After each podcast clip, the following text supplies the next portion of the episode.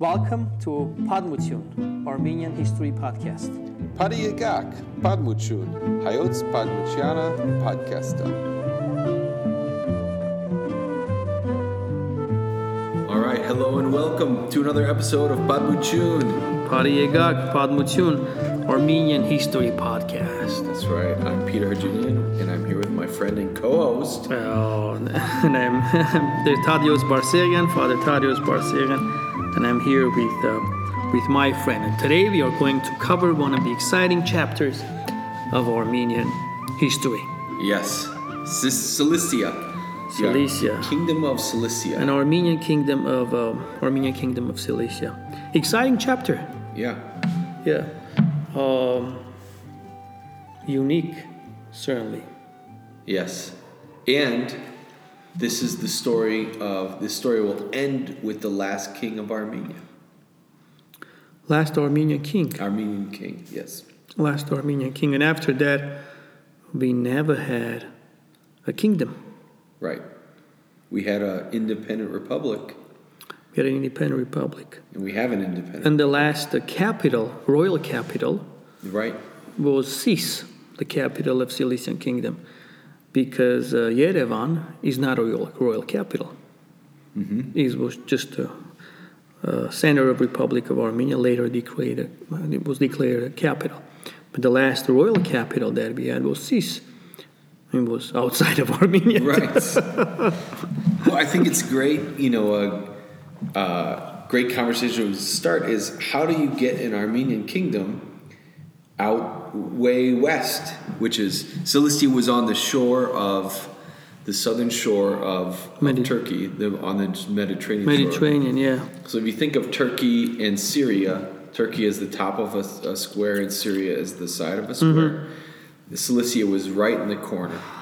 Right, right. It, it is like the center, It like the corridor, the center between east and west, and, and I think it was on the road of uh, uh, Silk Road Silk too. Road, yeah. Silk Road too.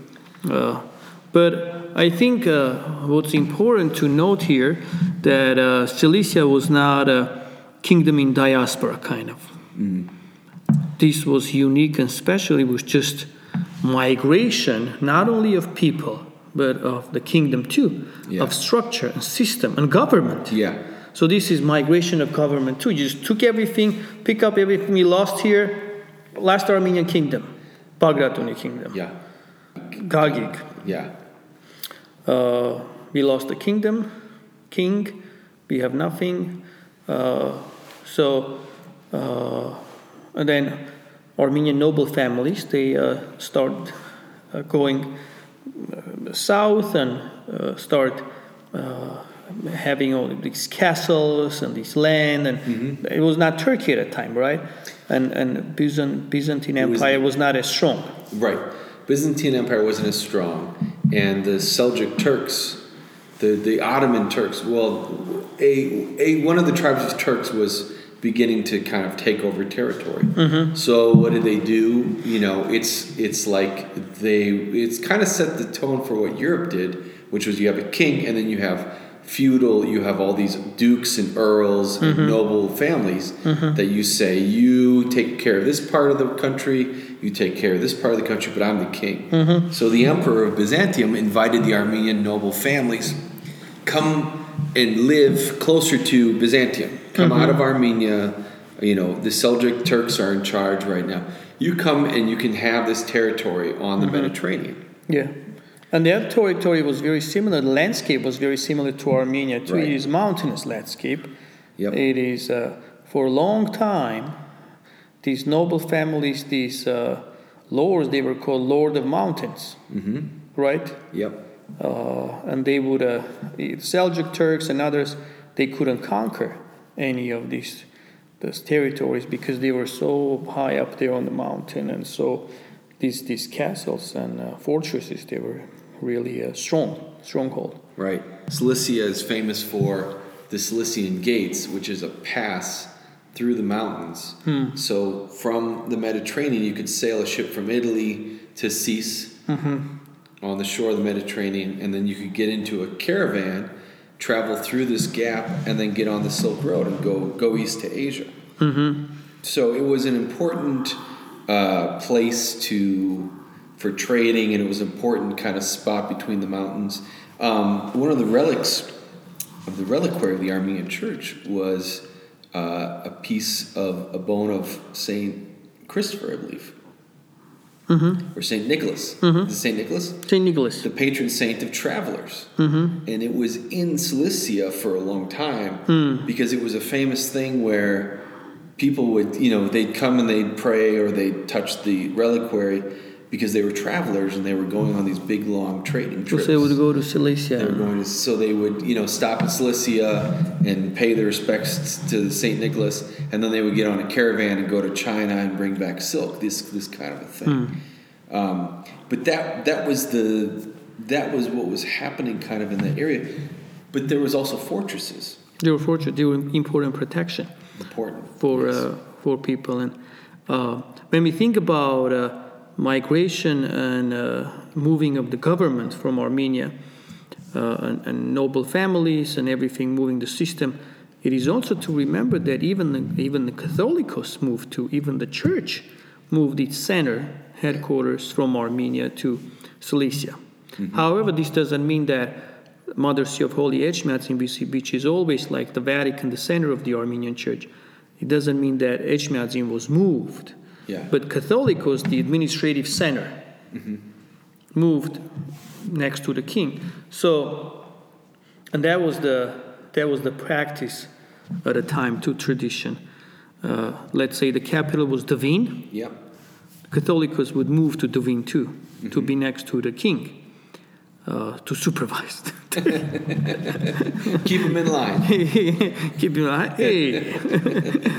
so, so this is another proof, another uh, argument that uh, Cilician Armenia was not just was not uh, an, uh, just a kingdom, just a Christian kingdom that was a remnant of Crusades. Actually, it was before Crusades too. Yes. had nothing to do with Crusades, and that's a wrong, I think. Uh, uh, assumption that some people may have that oh Cilician army it was just Cilician kingdom It was just Christian kingdom that was connected with no it was not it was actually Armenian kingdom and, um, and another fact another proof is that even Catholicos moved to Cilicia Well, that, that brings up an interesting, I think, an interesting theme that comes throughout this story, which is religion.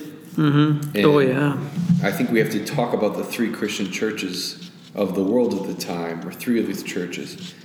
There's a fourth one that will come in later, but the first one we have to talk about is the Armenian Church. Mm-hmm. The Armenian Church is just to shorthand it is is monophysite.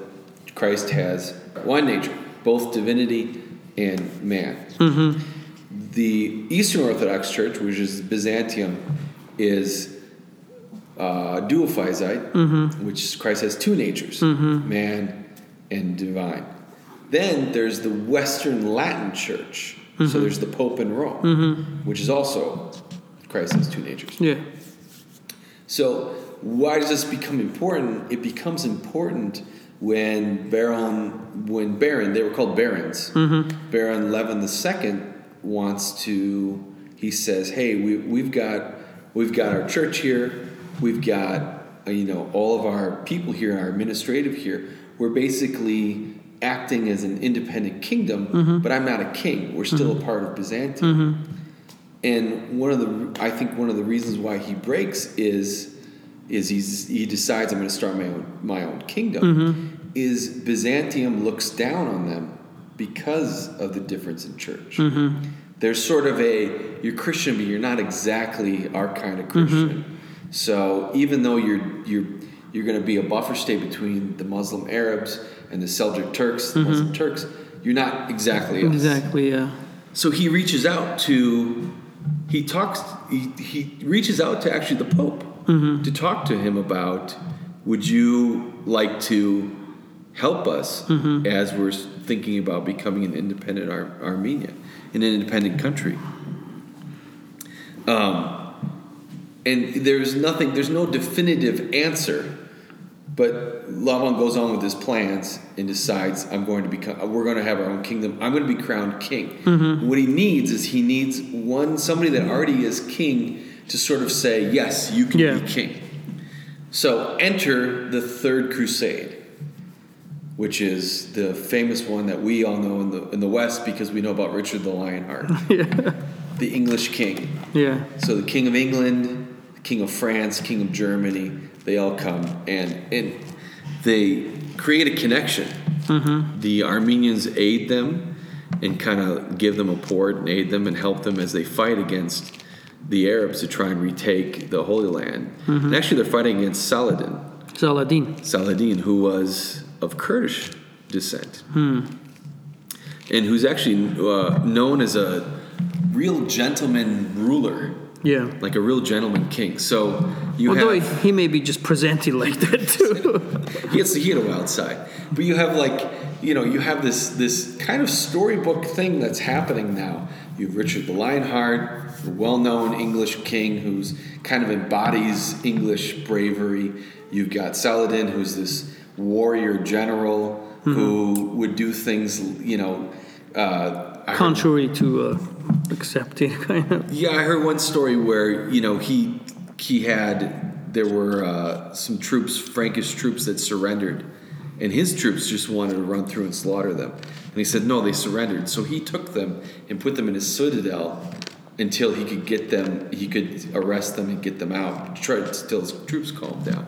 Yeah. So he was he had sort of a reputation as this, and then you have Levon the the, the second, who becomes Baron Levon second, who becomes King Levon the first mm-hmm. Who becomes Levon the first? because of because of him aiding the the Crusaders, mm-hmm. he gets he gets sort of this. They look at it on him as you are acting like your own kingdom. Yeah. Going to. He was, he was powerful enough. He was a good. But let's go back to the beginning of Cilicia, huh? How it. Uh, okay, we start at the beginning. let's you, you're almost to the end of this. You're just, all right. I'm on a roll.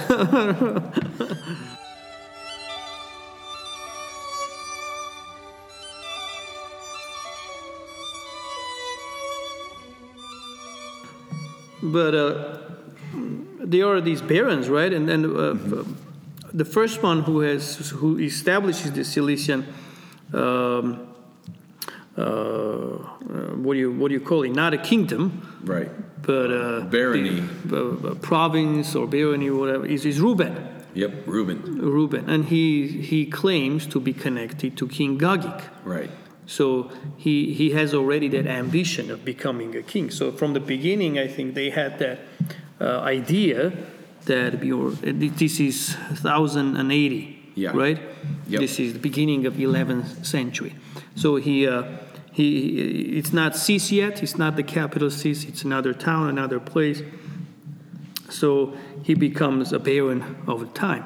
He becomes, and then uh, there are other kings, there are other uh, these these barons who uh, uh, who uh, uh, try to expand the territory, but the but the one who is most- successful, who is uh, uh, is able to even get to the to the shores of Mediterranean too, to expand a little more. And I think times were probably uh, uh, good at the time too for them to do that.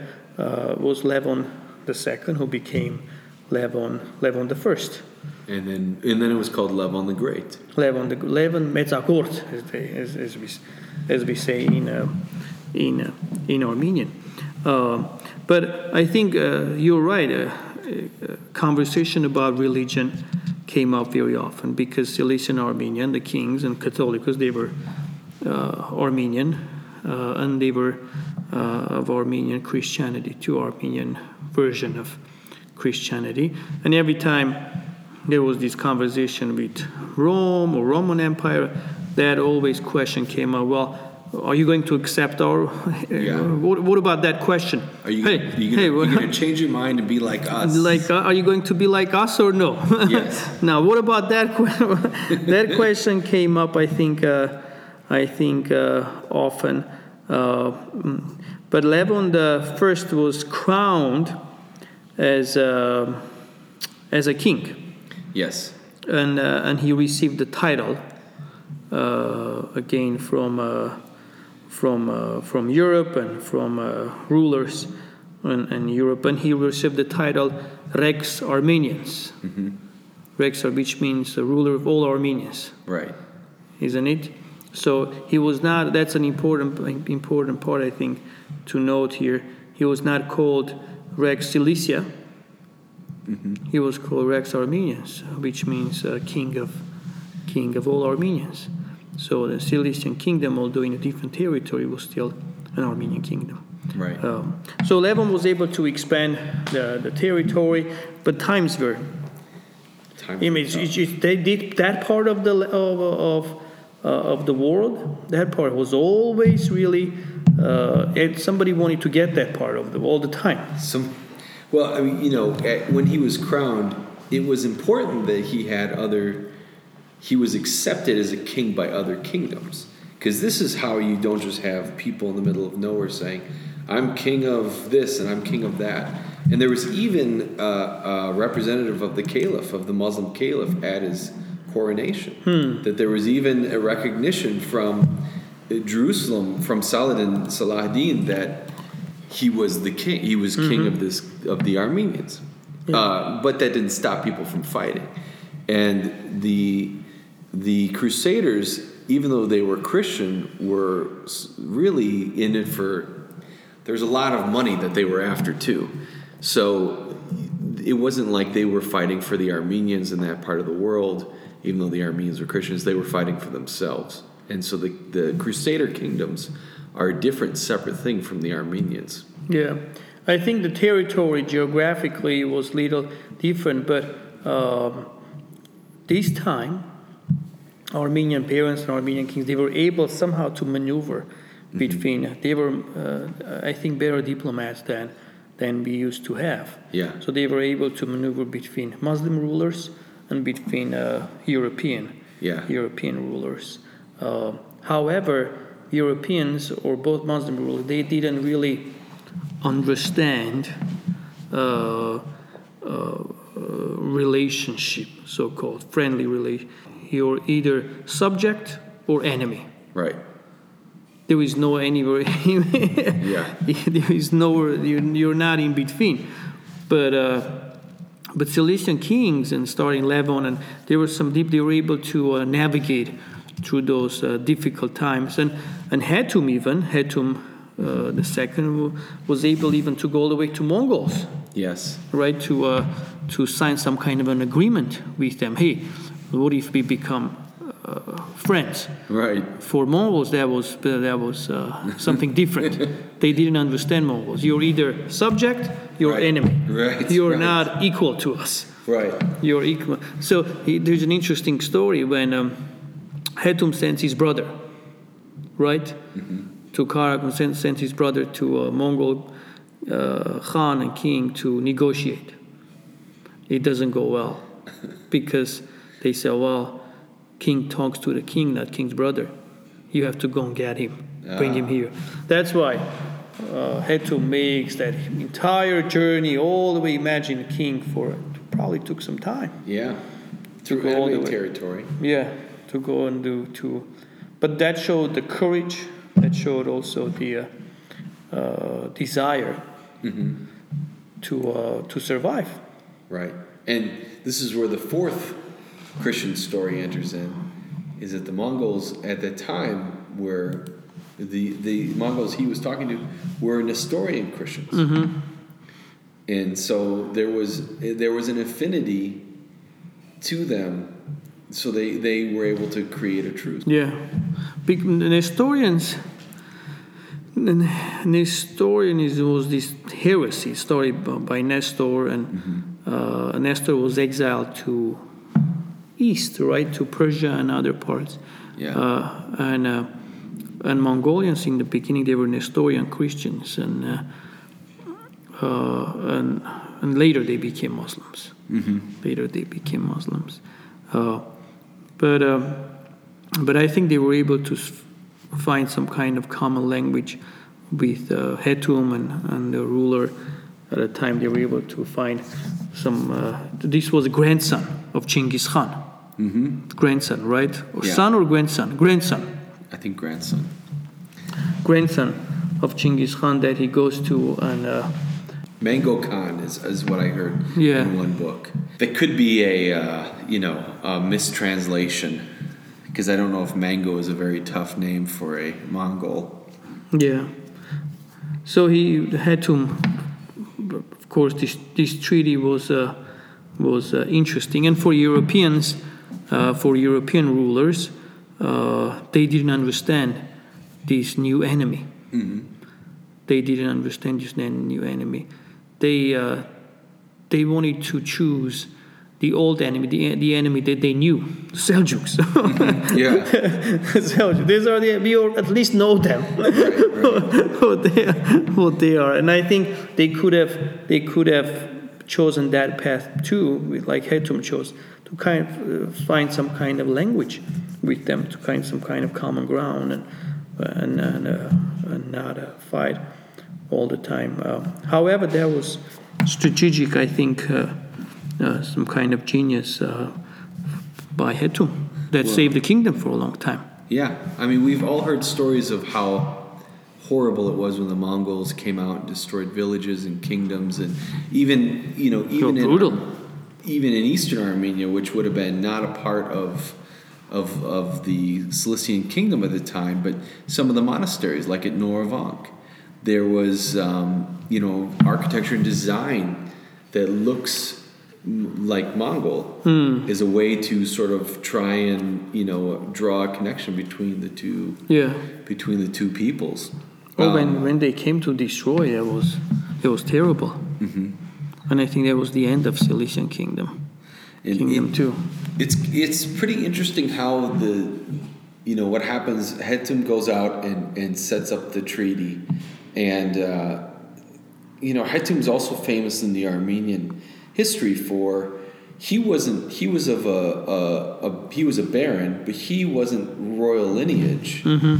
from Levon. It was his mm-hmm. wife Zabel mm-hmm. who was, and so on the coins that they struck, it's Hetum and Zabel. So Queen Zabel is actually the only Armenian queen Who on had? a coin. Oh, yeah. And if you look this up, you can find it. Um, you can actually buy these on online, and there's if you see it, it's a silver coin, and to give you an idea of how these were used, four of those silver coins would buy a, a man's shirt. Really? Yeah, so that's it's all based on weight and things, and and it will say uh, it will say Hetum and Za, Hetum on there, and it will say where it was struck, which usually is Sis, Mm-hmm. The city of Sis, um, and it was a uh, and there'll be the lion of the Reubenids, going back to you remember we said that. Um, Reuben was the originator of the Cilician line. Yes. Well, line of Reubenids would be um, Rubenians. Rubenians would, would be on the back. So Hetum and Zabel on one Yeah. side and the line of Reuben on the back. There's also coins, and this is kind of interesting, that were struck at the time where it would be Hetum Zabel on one side, and on the back side, it would be the name of the sultans, the Seljuk sultans. Oh, really? And it was a coin that was used for trading. So it would be Armenian on one side, Hmm. And then Arabic Seljuk. script on the other side. So Um, that that speaks about uh, this relationship that they had, an interaction that they had in the crossroads between East and West, and Europe, and and uh, Eastern rulers and Muslim world, and um, so they were able to even have coins with Muslim writing and Arabic writing too. Yeah, they would because they were right in the they were right on the um, uh, In the middle. The middle.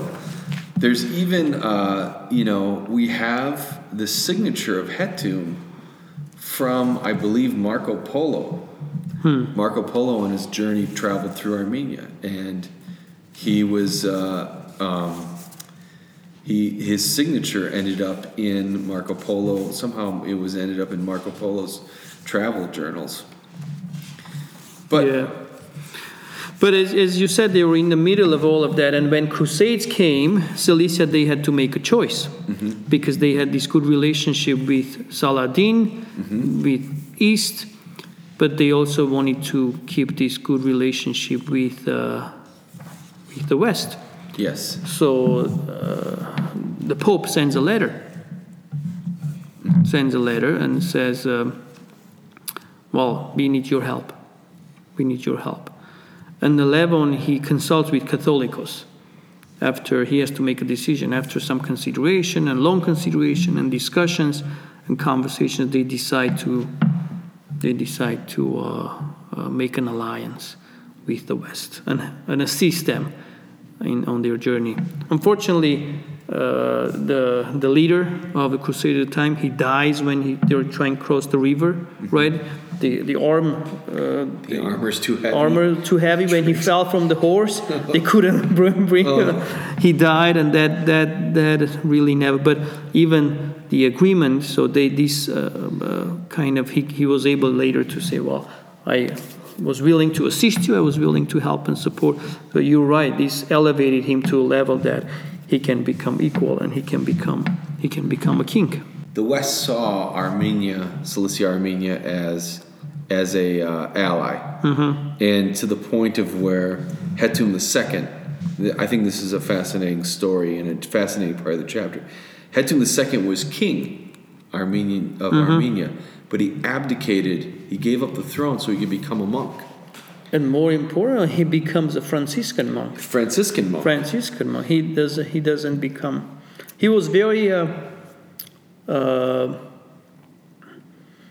as, as, as we say, he was uh, leaning towards the uh, West. the West, Yeah. and, uh, and and in terms of religion too.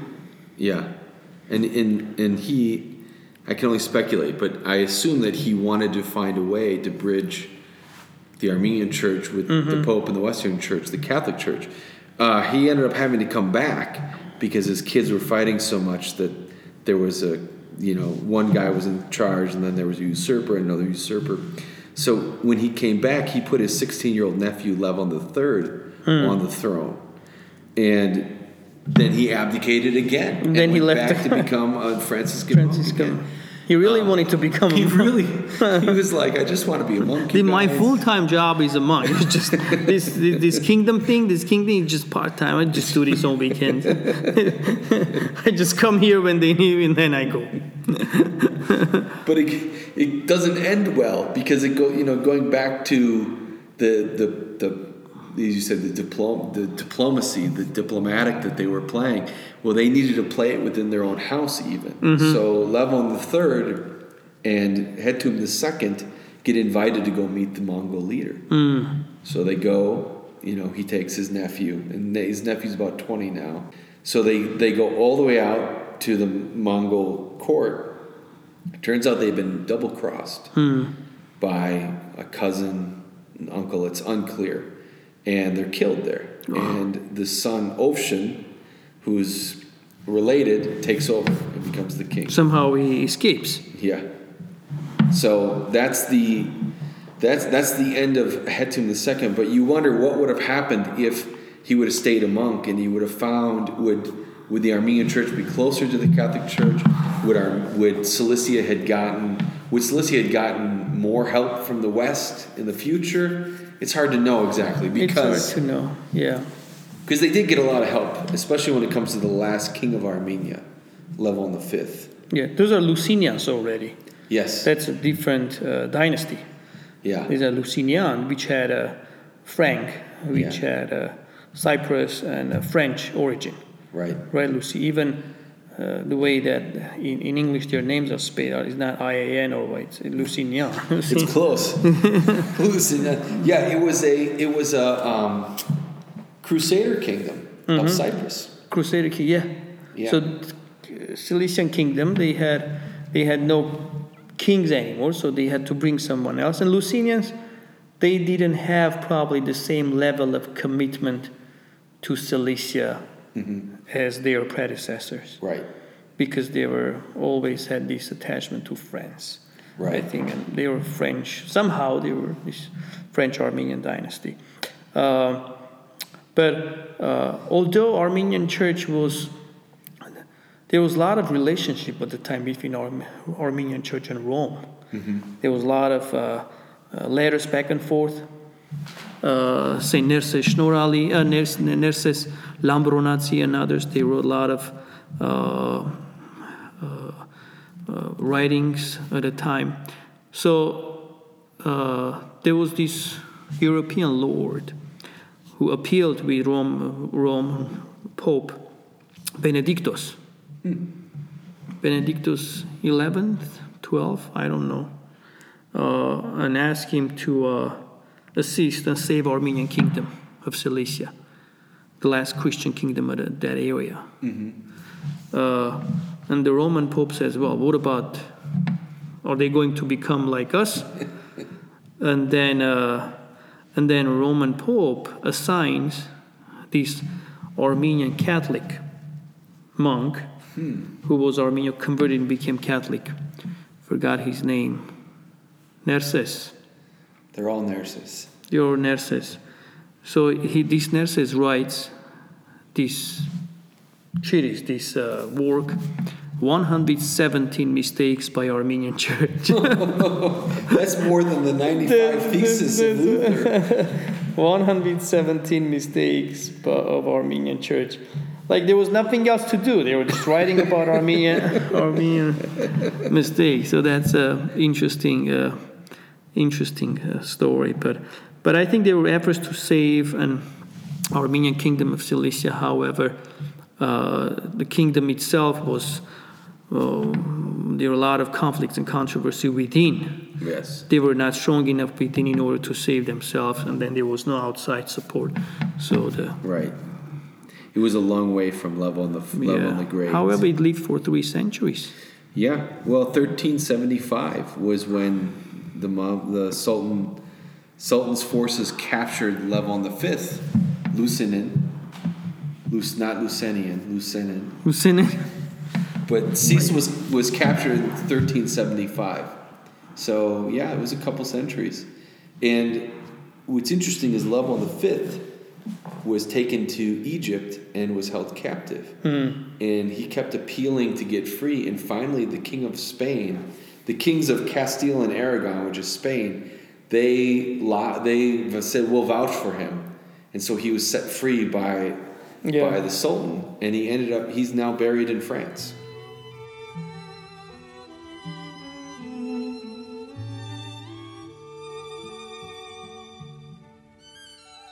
I was doing a research on uh, um, Armenians in France, and uh, um, in- during that research, I found out about it. There was this picture of uh, tomb of a grave Levon the Fifth in that in a monastery. Yeah. that is still that is still still there.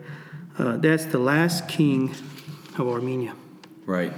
which is not really he's not really didn't accomplish didn't He accomplish didn't. No, much. he didn't accomplish much, and it's it's just a it's a sad story. But it's the last time there was an independent Armenia until the first republic of Mm-hmm. Yeah. Armenia. Yeah, yeah. And then even then, this kingdom was even outside of Armenia too. However, still it was Armenian kingdom.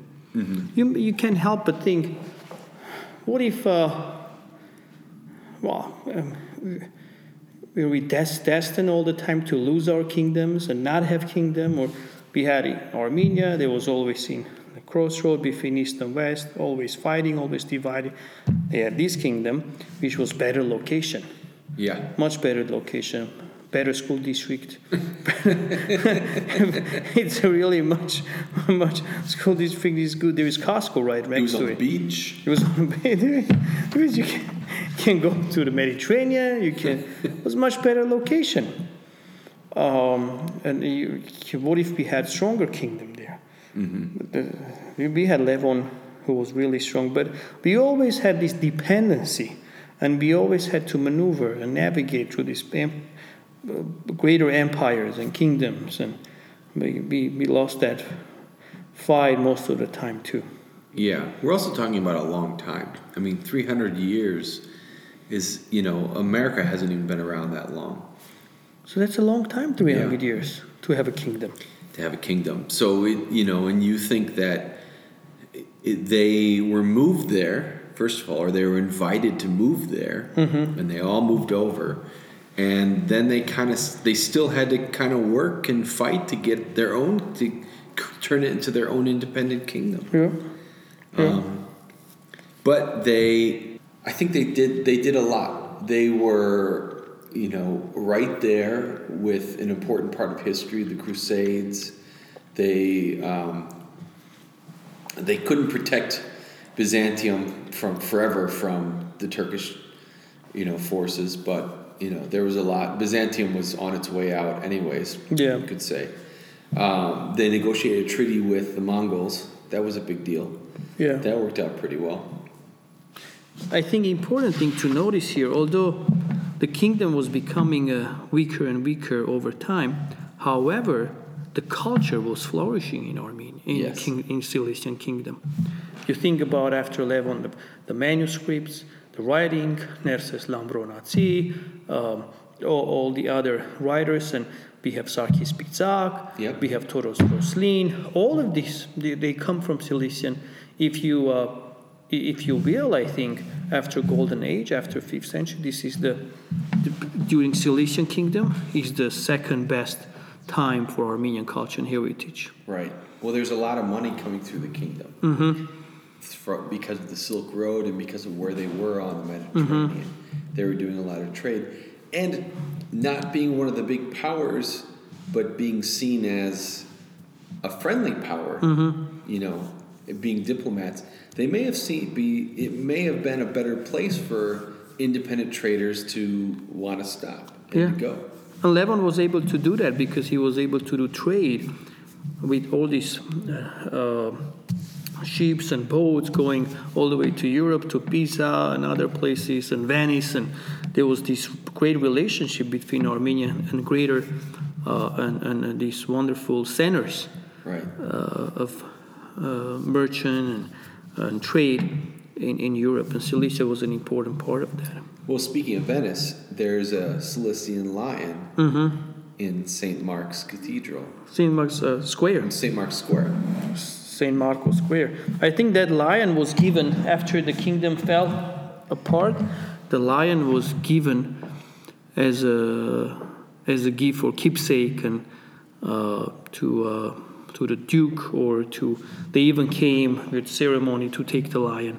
Hmm. And I think because Mark, the the symbol of Saint Mark in the gospel is a lion. Uh-huh. So this lion was another symbol. So they so they collected all these lions from different kingdoms around, and one of them was kingdom of, of Cilicia. So that lion, uh, Saint Mark lion in Saint Square, Yeah, St. The is the kingdom, he's the lion of kingdom of Cilicia. And it, as we saw in the research, if you look at the, it's on a plinth of Mm-hmm. a tall tower. If you look at it, you'll see an Armenian cross. Armenian cross, yeah, very similar to Armenian Armenian cross, and the title uh, lived for a long time too. Rex Armenia, or King of Kings, or uh, no, not King of Kings, uh, Rex Armenia, or it was given to Italian kings.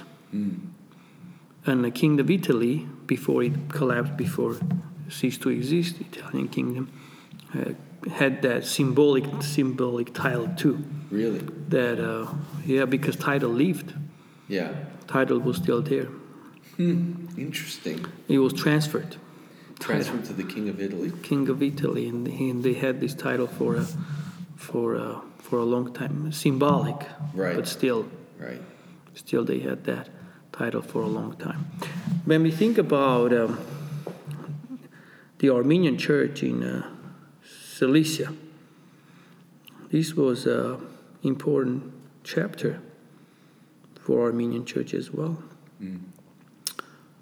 Because uh, armenian church was greatly influenced by rome in cilicia. The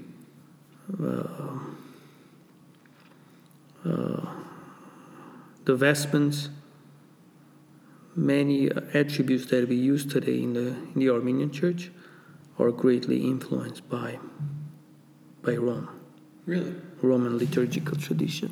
Yeah, yeah, uh, because there was so much connection, and the center of Armenian Church was in Cilicia. That was really in close ties. So there was a great conversation between Armenian Church and between. Uh, uh, Rome and between Roman Roman Church. Uh, I think they came really close Yeah. They came really close. Uh, great friendship, but also that there was always that hesitancy of, uh, uh, you know, uh, they, they never became Catholic. Maybe some became Catholic. Mm-hmm. And of course, as we see, so Hetum, Yeah. one of the kings, became. Uh, I imagine the dynamics between Armenian Catholicos and this king, who is, who is a monk. Franciscan monk. Yeah. Franciscan monk. And uh, uh, later, uh, you know, we speak about the king, right? Levon the fifties. probably he was a Catholic to himself because he, he came from. Uh, so he dies. But what about the Catholicos? He was there, right? Yeah. uh, when the monks in Armenia they say, well, the kingdom is gone, the king is died, you have to come back to Echmiadzin, Ah. right? Uh huh. So he says, uh, he says, uh, well, it- it's going to take a long time. By the time I come back to Echmiadzin, I may die even on the way. I'm old. You just elect somebody to continue the uh, the Holy See. Interesting. to continue, uh, and they that's what they do. They elect somebody among from themselves to become next Catholicos, right? Uh, and this Catholicos in Cilicia, he dies. But the monks in uh, in Cilicia, they don't go to Echmiadzin. They go to Lebanon. Huh. They go to Antelias. Okay. And later, we have the Catholicos of Cilicia that we have until today. Mm-hmm. Of, uh, we have the Catholicos, the Great See of Cilicia. Mm-hmm. So that Catholicos that we have today, the second Catholicos in Antelias, it is the continuation of Cilician. That is the only thing left from Wow. Cilician, Cilician kingdom. Although the Catholicos died and natural continuation was Catholicos in Echmiadzin, but the monks went, left, and then later, it was, it was not right after, but later, much later, they, they, they wanted somebody to be their Catholicos, and they elected somebody who was, I believe, not even, didn't have religious background. They elected somebody to be a Catholicos. and then that's how we have the uh, great, the great uh, the Holy See of uh, Cilicia today. Hmm. That's how we have two Catholicos today. Yeah, It's so interesting. yeah. And that. So remnant, rem, kind of remnant of a uh, Cilician Armenian kingdom. Also, if your family is from a village in central Turkey or, you know, uh, on the coast of the Mediterranean, there may be a chance that your that your family is a remnant of Cilicia Armenia. Mm-hmm. There's listeners out there, Yeah. you know, there's because there would be that would have been Armenians still lived in those regions, right? Right. Yeah. People didn't migrate; they didn't go somewhere else. They lived in those areas. They lived where it was. Could, Yeah. You could be Cilician Armenian. Cilician Armenia, which was still Armenia. And Yeah. Then there's the brewery in Armenia, Kilikia. Kilikia. that's another remnant. that's, another that's, what we have left from Kilikia. We have, uh, of course, there are beautiful songs about Kilikia. Mm-hmm. Uh,